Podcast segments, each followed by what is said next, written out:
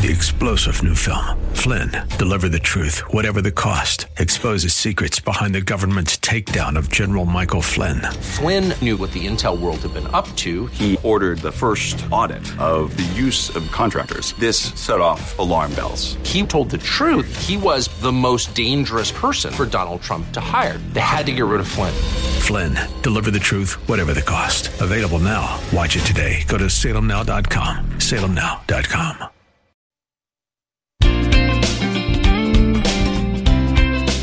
Welcome to Conversations with Cinthia. Cinthia Hiett is a Christian psychotherapist specializing in trauma therapy, couples, relationships, and personal development. She is passionate about your life and is here to encourage, teach, and inspire you to be your own best version. Find her online at cinthiahiett.com. That's C I N T H I A H I E T T.com. Now, with today's fresh insights, Cinthia Hiett. Well, good afternoon. So good to have you with me today, and thank you for joining me. I hope your Sunday is going well and that we are setting you up for a really good, awesome week. So, if you're just tuning in, we are doing a whole entire series about the best year ever and how we can have the best year. And again, I always am reiterating that doesn't mean the best year in comparison to other years. It means that this year is going to be the best it can possibly be.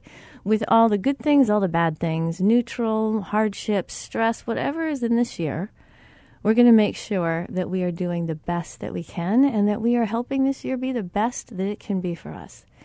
So, we talked about these six things that we're going to be working on throughout the year. And that is number one, we are starting the year with a position of intention.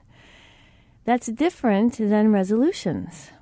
Because resolutions, you know, if we make those, you know, New Year's resolutions, it kind of feels like an all or nothing issue. That if we you know, make that resolution and then we mess up, that somehow, what's the point? We, you know, we messed it up. Why get, why keep on trying? I can't do it. Instead of recognizing that I have the intention of having really this positive new behavior or new thought process or new way of doing something or my willingness to forgive. And so I'm intentionally working on doing that. That may mean some days I do it, some days I don't. But what we're wanting to do is have the overall year be one that has an intention to it. And so that can be several different types of intentionalities. It can be just intentionally being positive this year. So really it's up to you and God and how you determine in for you what you need to be intentional about. You know, first thing that comes to my mind especially as Americans we need to be a lot more intentional about how we take care of ourselves because we have a tendency to take care of ourselves so that we can look good versus actually caring for ourselves. And so remember that God's depending on you to take care of the one that He loves. And that's not just the people in your life that He brings, but it's you. You're with yourself all the time to the end of the age, right? So until the last breath you take, you can't get away from you. So God is depending on you to care for who He cares about. So we're going to have some intentionality this year, and then we're going to bring the year to a close. We're going to keep it closed. And that doesn't mean that we don't, you know, remember last year, that we don't have good memories, bad memories, whatever it is. But we're not kind of like driving our car looking through the rearview mirror the whole time. And we're not constantly comparing and contrasting in any kind of a negative manner. We're learning from last year, and we're intentionally bringing in things from last year that worked and leaving things that didn't work in last year.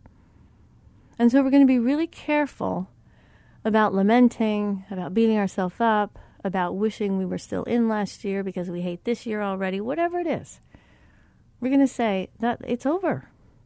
God intentionally locked us in time so that things might be over and new beginnings would occur.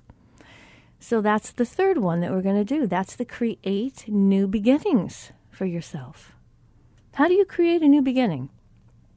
Very easily. The first two.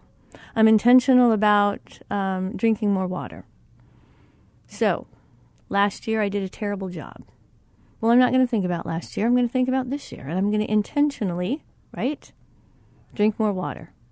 That's a new beginning that I'm creating for myself. So if I don't drink any water yesterday, I have today to start over all again. And I'm going to create a new beginning for myself today. So I'm not going to let the enemy come in and tell me that because I've messed up and haven't done it, to quit trying, right? We don't want that. What we say to the enemy is that's why 24 hours. I get a new 24 hours every morning I wake up to start over every day, just as God says, you know, His mercies are new every morning. He starts every day new. So He wants us to do the same. That His mercies are new every morning. How great is His faithfulness to us. So you may abandon your day you may not want to participate in the day. You may want to abandon yourself, not deal with you. But God's faithful to you in every moment of every day of your life. So that leads us to the next one. How do I continue to create new beginnings and maybe even walk in those new things so that the new things become my new normal? Well, I manage the internal and the external world. So I work on changing the things I can, I accept the things I can't, and I make sure that I'm not trying to get the external world to make my internal world happy. And that if I'm happy internally, that I don't let the external world steal from it. And so everywhere I go, there I am, right? So I want to make sure that I am living a healthy life inside of me. So think of your, your body, your, your heart, your mind as your internal home. And so I've many times thought to myself, wow, if anybody came and visited my internal home, they might want to leave. I'm, I don't know, I might not be a very good host. And so this is where you want to say, you know, internally, I want to feel safe inside of me. I want that to be a safe place a place that has forgiveness, that has mercy, that certainly is holding me accountable. Absolutely. That everywhere I go, I take that with me. Because that's what adults do. See, little kids don't have that fully developed internal world, and teenagers have a very chaotic internal world. So they depend on adults to kind of stabilize them. Well, I want to integrate that into my life as an adult and recognize that I'm the adult that stabilizes me. That's my job. It's not anybody else's job but mine. So then we really practice living in love. The better we manage our internal world, the better we are forgiving by creating new beginnings, the more we are not living in the past, and the more intentional we are, the better lovers we are. And we want to love God's people well, and we want to love Him well. And we want to copy the way He loves. We want the world to know His love, right? So we bring Him with us. We want to be a good representative of Him. So we want to live in love. And that was last week's show. So if you missed last week, always remind yourself you can go to the website. It's on my website at cinthiahiett.com. You also can go to all the different podcast servers. You can download them from there. You can send them to your friends, use them as a small group practice, whatever it is that you want to do. And thank you again so much for all the feedback that you've given. And the last one that we are doing is don't worry. So that's the last of the six things that we are going to do this year, and that is don't worry. No fear. No fear. And this is really important because not worrying really supports all the other five.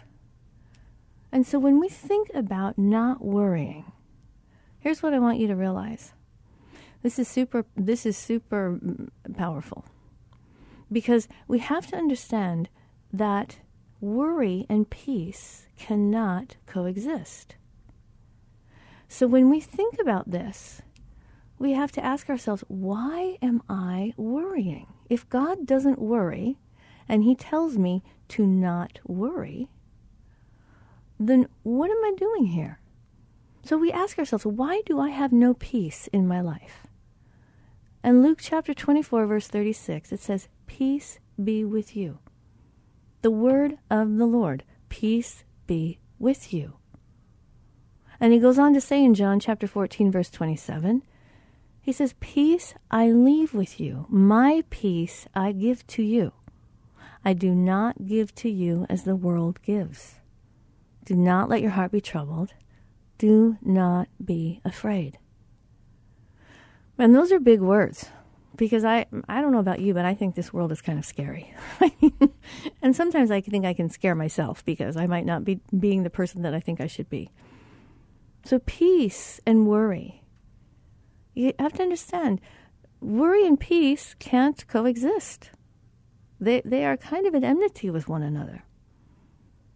So we have lots of research about this, and this is fascinating. And if you've heard the show before, you might have heard me refer to this. And this is, you know, current neuroscientists have really discovered this really interesting phenomenon about the human brain. It really is like an on and off switch. Now, if you're really interested in this, there's a great book. It's called Words Can Change Your Brain, and it is phenomenal. So these these neuroscientists go on to say that it can't focus the brain cannot focus on a positive and a negative feeling at the same time. It's going to do one or the other. It's on or off. Now this was a really pretty huge discovery and as a result they also discovered that the brain will always pick the negative before the positive as an unconscious survival mechanism now wouldn't that make sense it's going to want to go to where the pain is because it's trying to help you. So it will continuously follow the pain. And as a result, it will focus on the problem rather than on the solution as a way to change it and protect against the pain of the problem. Now, however, it works, you know, in reverse is really what works. Because we know the infamous verse that, that's Proverbs 23 7. It says, For as a man thinketh within, so he is. This quite simply means the more I worry about things, the more I worry about people, the more I worry about situations, the more anxious I become. The more my mind finds to worry about. It takes it on as a job. It says, Oh, Cinthia's worrying. Well, I'm going to find all the things for her to worry about. I'm going to help her worry more. So instead of focusing on what is, the brain begins to focus on what if. And if the brain is prone toward negativity, the what if is always catastrophizing, right? It's not what if this all works out and we're all going to be happy. It's what if they don't show up? What if they don't like me? What if I mess up? What if I don't have enough money? Right? All these different what ifs that we get caught in. And so, Matthew chapter 6, 25 and 34, this is in relation to worry and anxiety. And we're going to talk about the what is of this passage and what God does and will do about the what ifs. And this is really important. So, I want you to make sure that you hang on. Come back with me in the next segment. I'm Cinthia Hiett with Conversations with Cinthia. Thank you so much for being a part of this show. I hear the whispers in my heart.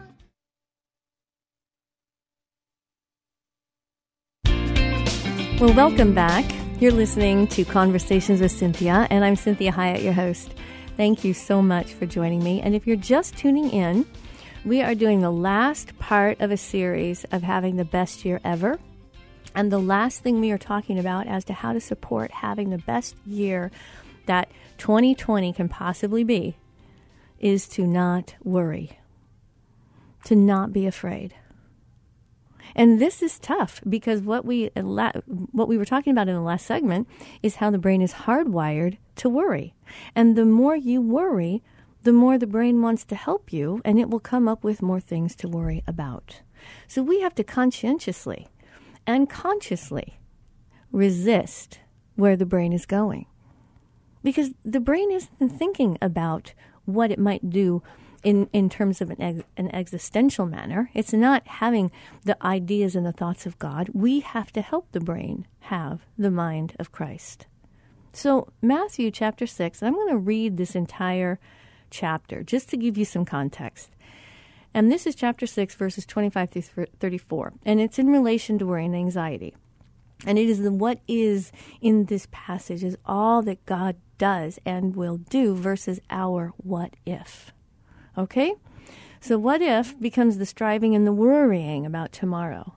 And God wants us to know what is His plan, what is His heart, what is His way. So, it starts out by saying, you know, if you decide for God, living a life of God worship, it follows that you don't fuss about what's on the table at meal times or whether the clothes in your closet are in fashion. There's far more to life than the food you put in your stomach, more to your outer appearance than the clothes you hang on your body. Look at the birds, free and unfettered, not tied down to a job description, careless, careless in the care of God. And you count more to Him than the birds. It goes on to say, Has anyone by fussing in front of the mirror even gotten taller by so much as an inch? All this time and money wasted on fashion. Do you think it makes that much difference? Instead of looking at the fashions, walk out into the fields and look at the wildflowers.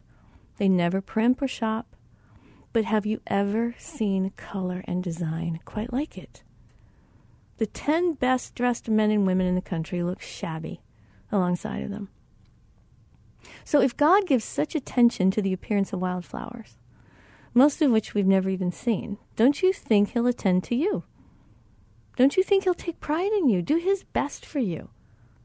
What I'm trying to do here is get you to relax, to not be so preoccupied with getting, so that you can respond to God's giving. People who don't know God and the way He works fuss over these things but you know God and how He works. Steep your life in God reality, in God initiative, in God provisions. Don't worry about missing out. You'll find all your everyday human concerns will be met. And it ends in this chapter, in verse 34. It says, Give your entire attention to what God is doing right now. And don't get worked up about what may or may not happen tomorrow. God will help you deal with whatever hard things come up when times come. So I want to give you like just a very concrete example because we have a little kitty. Well, she's a cat now, but she's hilarious and she's the quietest animal I've ever I've ever ever owned. She's very sweet. So this is what I want you to think about. When I fed our cat last night, now you have to understand we ran out of food, so my husband ran to the grocery store for me and bought some cat food because I kept forgetting to pick up the cat food. Now, I still had some, but last night, out completely. Do you think the cat knew that? Would she have even assumed that I ran out of cat food? No, we made sure that she had cat food. This is a cat. We made sure she had dinner. Michael ran to the store for me because I forgot again when I was at the store. I give this kitty what she needs. She does nothing to get it. She just accepts being cared for. She sometimes yells for it. She sometimes walks away. She's sometimes not even a good cat. But I care about her. We care about this cat. This cat is in our care. We have taken responsibility for this little creature. And so this cat belongs to us. And this gave me this aha moment. When I went through the motions of feeding the little kitty, I thought, if I will go to lengths like this, my husband, who's not even necessarily a cat lover, although I have to tell you, he does kind of like this little kitty. She is pretty sweet.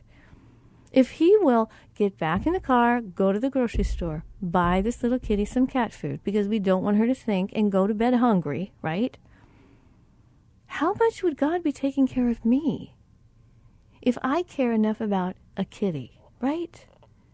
She doesn't even know that we ran out. She just knows every morning and every night she will be fed, and she just counts on it. Doesn't worry about it, doesn't stress all day during the day, hoping that we make enough money to be able to buy cat food. She trusts and assumes the best of us, that she belongs to us and we love her. So worry can't add a single day to your life. In fact, it can steal days from your life and it does adversely affect you physically. So I want you to listen to this. This is from a, a, a, me- a, medical doctor. He says, Worry is the sand in the machinery of life. As we are conquering the physical side of disease, we are losing the battle on the mental and spiritual side. We know almost everything about life and how, how, how to live it. And, and, and a comrade of his says, When I find purely physical cause of disease, I begin to feel like a doctor again. The British Medical Association claims that 60 to 80% of physical problems are rooted in our thinking. And according to a famous heart specialist, it's not just so much our arteries that are the problem as our attitudes. The effect of worry on the body is well known to all who are involved in treating physical problems and emotional problems, lifestyle issues, the issue of contentedness. Clearly, worry takes its toll on our physical system. So, no organ is immune to worry. So, you'd better stop worrying before your health and effectiveness as a Christian is weakened. And this this little piece was written by a man named Selwyn Hughes, and I, I love it. It's from a book that uh, when I was in Africa, one of the people that I, I was ministering to at the church handed me this book. It's called Every Day with Jesus by Selwyn Hughes, and I loved that. That here was in a third world country, and this young man is reading about the effects of worry. Now I'm telling you, they have a lot more to worry about than I do. And that was really telling to me. So I, I'm saying this isn't easy. We need to take captive all of our thoughts and use what we clinicians and practitioners of the mind, what we call the positivity ratio. It's just, it's not just positive thinking. It's that our brains absolutely compound thoughts and compress them they expand, they contract. Positive expand, negative contracts. So, this is really important when you are thinking about this year.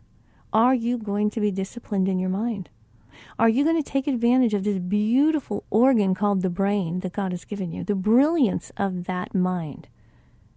And are you going to let it be used for you and take advantage of it the way that God intended? Taking captive all those thoughts? being transformed by the renewing of your mind? Or are you going to let the seeds of despair and worry contaminate every beautiful thing that God is planting and wanting to harvest in your life? This is Cinthia Hiett with Conversations with Cinthia. We have two more segments to go on this idea of worry and peace cannot exist.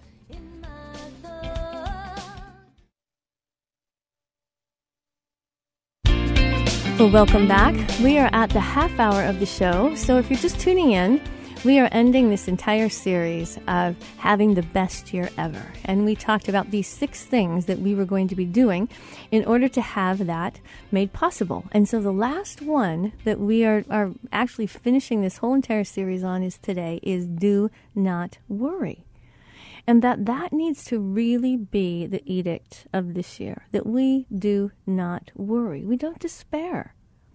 And so we talked about this idea of what thoughts do to your brain and how words can change your brain. And it's a great book words can change your brain. I think you would really enjoy it. And it really talks about the newest um, really the newest ideas that we have, the newest research that we have that is proving the way the brain actually works. Because we have a tendency to think that the, the brain has its own kind of personality, when actually personality and mind live in the brain.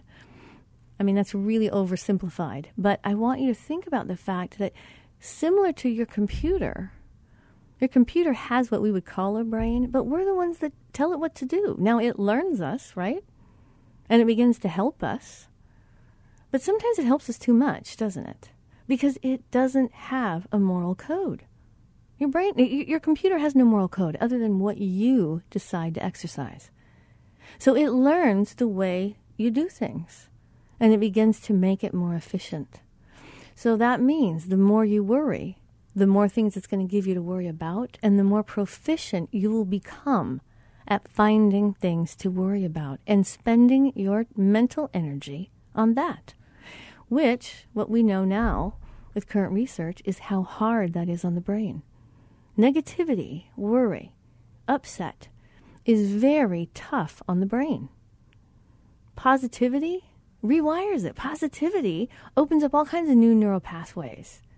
Positivity then transfers from the mind in your, your brain down into your body. And so, this is why we don't want to lie to ourselves. We're not going to have fake positive thoughts. The brain is smarter than that. But we are going to redirect. So, this is not easy. We need to take captive all our thoughts and use what I just said, we cl- clinicians, practitioners, what we call the positivity ratio. It's more than just pa- pa- uh, positive thinking. We must maintain the highest level of positivity in order to counteract the effects of negativity on our bodies, our hearts, our souls, our minds, our relationships. And so that doesn't mean, again, false positivity. You're bright, you're smart enough to know when we're lying to ourselves, right? So, what we're saying is we're going to find a positive here. So, if the positive is that I simply know that I have Jesus and He cares for me deeply and understands my plight, even if I don't see a way out, I can trust that He has a way out. That, in and of itself, is a positive thought. I'm not trying to, to lie my way into happiness. I'm saying that I can be hopeful, thankful, I can be praising things. I can relax. And I can trust. And so when we are counteracting these negative effects, I want you to understand that we found that by taking a picture of your brain with an MRI scanner, that the neural changes in your brain happen within one second of thinking a negative thought. Less than a second. That's how quick the superhighways of your brain are, the neural pathways. And the more you've done it, the more efficient they are. They're like a Lamborghini. Those negative thoughts are like a Ferrari in your brain, not a go kart. And so we can see it in an MRI. We can watch what negativity does in the brain and how quickly it moves and changes the structure. Because what happens is the amygdala releases dozens of stress producing hormones and neurotransmitters and the brain chemicals immediately interrupt normal functioning of the brain, especially those that are involved in logic, reasoning, and problem solving. This is why when you start to panic and get stressed out, you can't make a decision to save your life. You, you don't know what you want to do. You can't figure it out. Then you get more stressed. You get more anxious. You start to catastrophize. This is why, because you get a wash of stress hormones all through your brain that take away any creativity and any positivity. So your options get, get less, and the whole way of thinking gets smaller. Your world becomes smaller and smaller and smaller with negativity. So I want you to really hang in there with me. We're going to finish this one out in the next segment. This is Conversations with Cinthia. I'm so glad that you have joined me today. Make sure you go to the website at cinthiahiett.com. That's C I N T H I A H I E T T. Com. You can listen to the, the shows right there on your computer. You can download them. You can also go to your favorite podcast server. We're on all of those. So join me in the next segment as we finish this idea that worry and peace cannot coexist.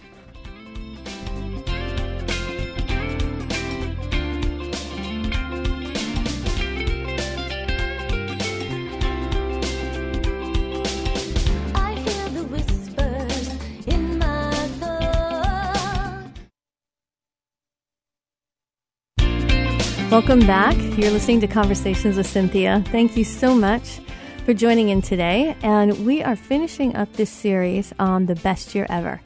And we have been talking each week on a different part of how to have the best year ever. And we started with the position of intention. Then we talked about bringing the year to a close and keeping it closed. We're not going to be, you know, as if we're driving forward in our car looking in the rear, view mirror the whole entire time. So we're creating new beginnings for ourselves. That has a lot to do with forgiveness, a lot to do with forgiveness, and really letting God create new beginnings, new mercies every morning. We're starting new every day. And we're going to manage our internal and external world as best as we can.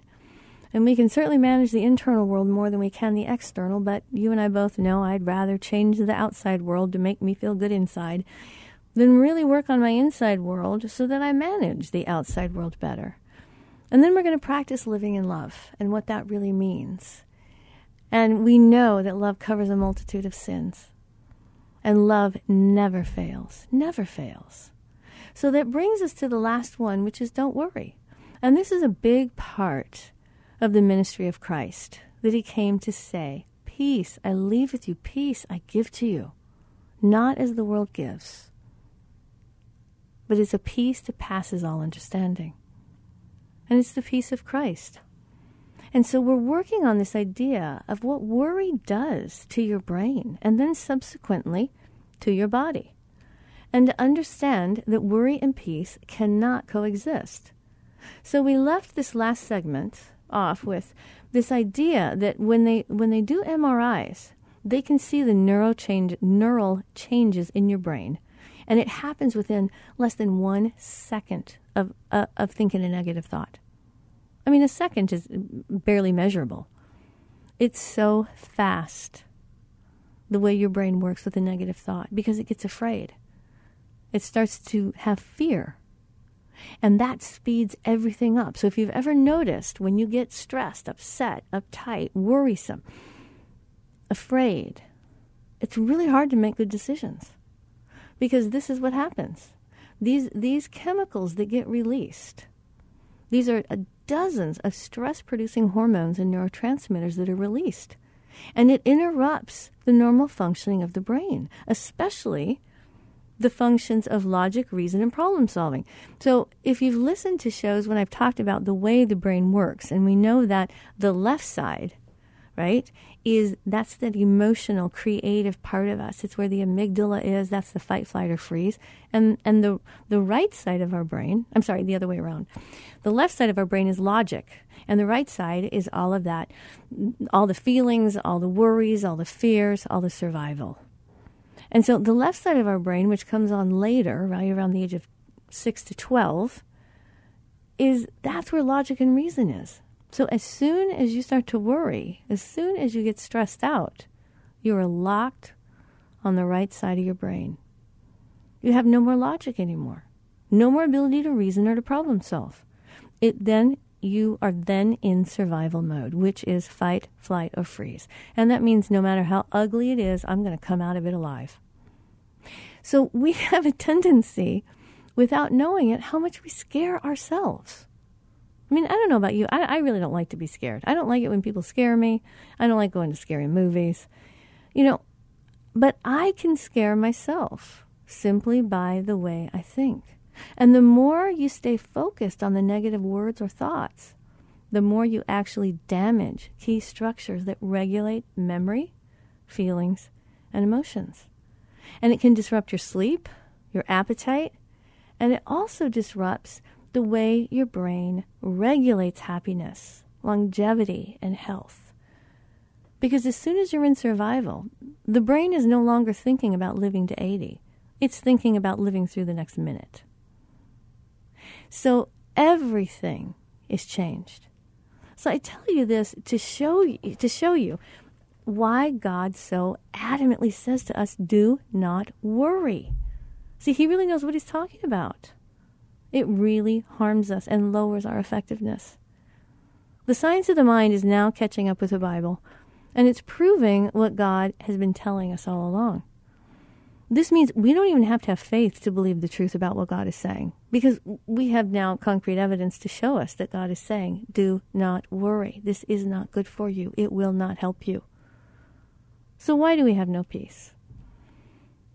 See, we want peace, right? Why don't we have it in our homes, in our world, in ourself, in our relationships?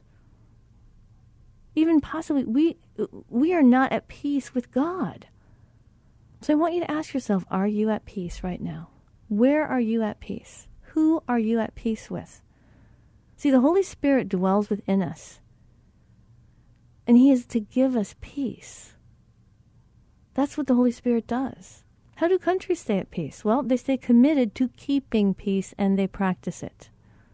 How do we stay in peace and at peace within ourselves and our relationships? We need to be committed to it. We need to practice it. So let's look at this.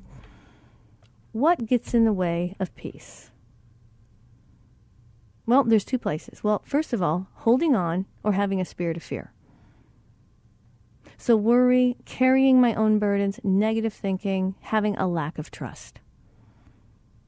this holding on to things and rehashing things, telling myself all the ways it's not going to work. That's me on my own. That's me carrying my own burdens. And that's me trusting negative thinking and having a lack of trust in the world, in myself, in others, in God. Now, that does not mean I trust others and the world implicitly. It doesn't mean I trust myself implicitly. I do trust God implicitly. Even when I question, I redirect myself and say, wait a minute, how can I be questioning God? How can I think that after all he's gone through and after all he has said, that he actually would not be on my side? He's not in agreement with everything I do, but he's always got my back. And that makes it easier to resist worrying, especially if I think I've messed something up. I don't like feeling like, oh, shoot, I messed it up. I should have done this. I should have done that. Why didn't I say this? Why didn't I f- remember that? And I can go down the whole entire list until I can say, wait a minute, this is not helping me. No matter how true it is, it's not helping me. I need to trust that God already knew I was going to drop the ball. He's already made provision for all of my mistakes, and He's made provision for all of my successes. And He's going to be with me while I walk through it, and He's already gone before me before I ever got to it. That's amazing. So then we have the second camp. The first camp is lack of trust, holding on, right? The second camp is being at war with the world or others and self, right? And see, if I have this spirit of fear, that's going on all inside of me. And then outside of me, what happens? I begin to go to war. I'm afraid. And so I want it my way. I start resisting God's will. I'm making opinions more important than relationship. And we really see that happening in our world right now a refusal to forgive, and judgment. Either thinking I'm better than others or thinking I'm worse than others. Or taking someone's inventory. Or thinking as I see them act or the way they dress that I somehow know everything about them and now I've made an opinion about them that I believe is true. And I don't even have the information I need, right? I don't even know the person. What if I'm judging people I do know? Well, do I know them as God does? No. And God knows them completely good, bad, and indifferent, and He still loves them. So I need to stop being at war with the world. And so when I hold on to fear, when I practice worrying, and I'm carrying my own burdens, and I'm having all that negative thinking, and I'm not trusting anything, then I really go to war outside of me. See, that's the inside. And then the outside is I begin to think I have to only trust myself. I have to make a way for myself. And I think I know better than God. And I start resisting God's will. And I make opinions. Much more important than relationship. I want to be right. Now, granted, I want to be understood too. I like my opinions to be respected. But for heaven's sakes, I have also come to change my opinions. the older that I've gotten, the more I've gone, you know what? That was really dumb when I said that back in my 20s or my 30s or my 40s or when I was a kid. And I have to remind myself that opinions can change. And this opinions are fluid. They're not necessarily always factual. So I need to make sure that I'm not refusing to forgive. Nobody really deserves forgiveness, right? I don't deserve forgiveness. I'm not perfect. And so I'm thankful that God is always willing to forgive. He says, Come, let us reason together. I'm going to make it like as if it didn't happen. I'm going to let you learn from it, and I'm going to be with you while we put it back together. And I'm going to give you time that eventually you'll be farther and farther away from that hurt or that mistake. And so we also have to refuse judgment. We can be so judgmental. Just driving down the road, we can look at a person's car and the way they drive and think think a complete judgment about them. and said, We have no idea even who they are, what their life is about. So, both the holding on and then the being at war with the world and others, both of these have the same effect on our brain and our souls. And they both get in the way of living at peace. Both of those behaviors come from worrying and strife. And so, again, remind yourself worry and peace cannot coexist. That doesn't mean that I just blithely go through life without a care in the world. I'm not naive. I can practice being concerned. But when I cross over into worrying, that's a different issue. So remind yourself of the verse John 16:33. It says, "I've told you these things so that in me you would have peace." I've told you these things so that in me you would have peace. John 16:33. He goes on to say, "In this world you will have trouble, but take heart. I have overcome the world." And Philippians 4 7 says, The peace of God, which transcends all understanding, will guard your hearts and minds in Christ Jesus. So I want you to understand this is how I found peace. See, I used to want to insist on understanding. That's Cinthia's way to peace versus depending on God and trusting in Jesus. See, when I do that, I enter into worry. And I start trusting my own understanding. And I start depending on myself for things that I cannot do or have no control over or have even adequate knowledge about. And this quickly spirals into worry and fret. It's unhealthy for both my body and my mind and very destructive to my relationships with God and others, and even myself. So, if we're not careful, we'll begin to look for peace in everything and anything else other than God. So, working on your internal world says, I need to have peace with God. And God gives me peace. Even when I don't feel peaceful, He says, I am peace. I am peace. So, think about that. Let go of the if onlys. Let go of the coulda, shoulda, wouldas.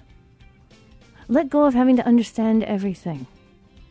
And focus all of that energy on God and on true peace and the one who is peace. This is Cinthia Hiett. Thank you so much for joining me, and I'll talk to you soon. Looking forward to next week as we begin a whole new series. Have a great week.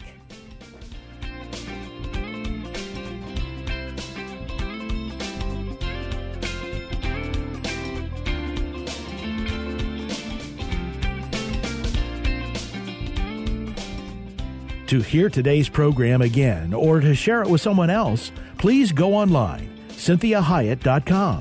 That's C I N T H I A H I E T T dot com. Follow Cinthia on Facebook, Twitter, Instagram, and LinkedIn at Cinthia Hiett.